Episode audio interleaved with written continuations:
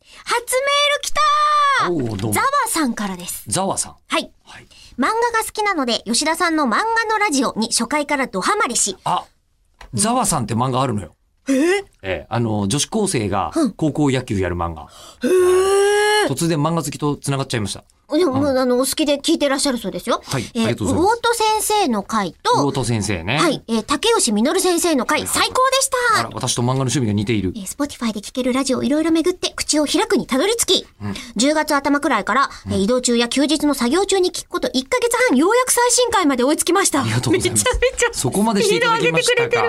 はい。えー僕は、えー久保先生のブリーチが漫画の中で一番好きなのです久保太が郎、先生ね。うんえーあまり漫画の話題が出てこないこの口を開くの中で、2019年8月6日の、えー回に ASMR の正式名称、オートノムスセノスメリ、うん、これ、なんて読むのこえーれ、 ここここ。オートノモスセンソリーメリディアンレスポンス。が、えーブリーチの挽回っぽい、と、えーいう流れでタイトル名と挽回というワード、ワードが出てきたことで、やはりインパクトが強い作品なんだと、えー思いました。ちなみに、8月6日はブリーチが連載開始された1日前です。すごい偶然ですと。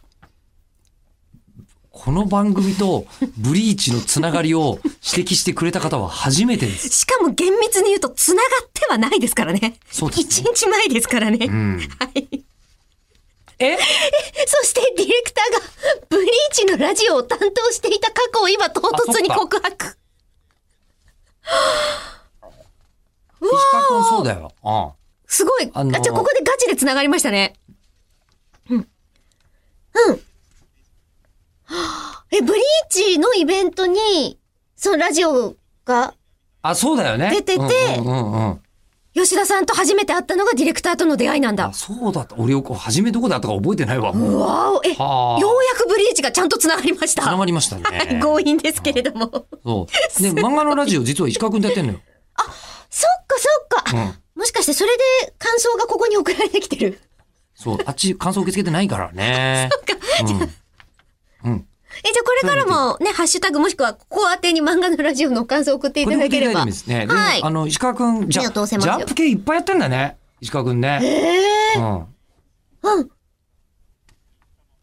いや、もうそほうそうとんど今、名ナだルたトブリーチスケる。ットダンうんスとかやってたっていう話で、では、篠原健太先生がうん今度のあのゲストです。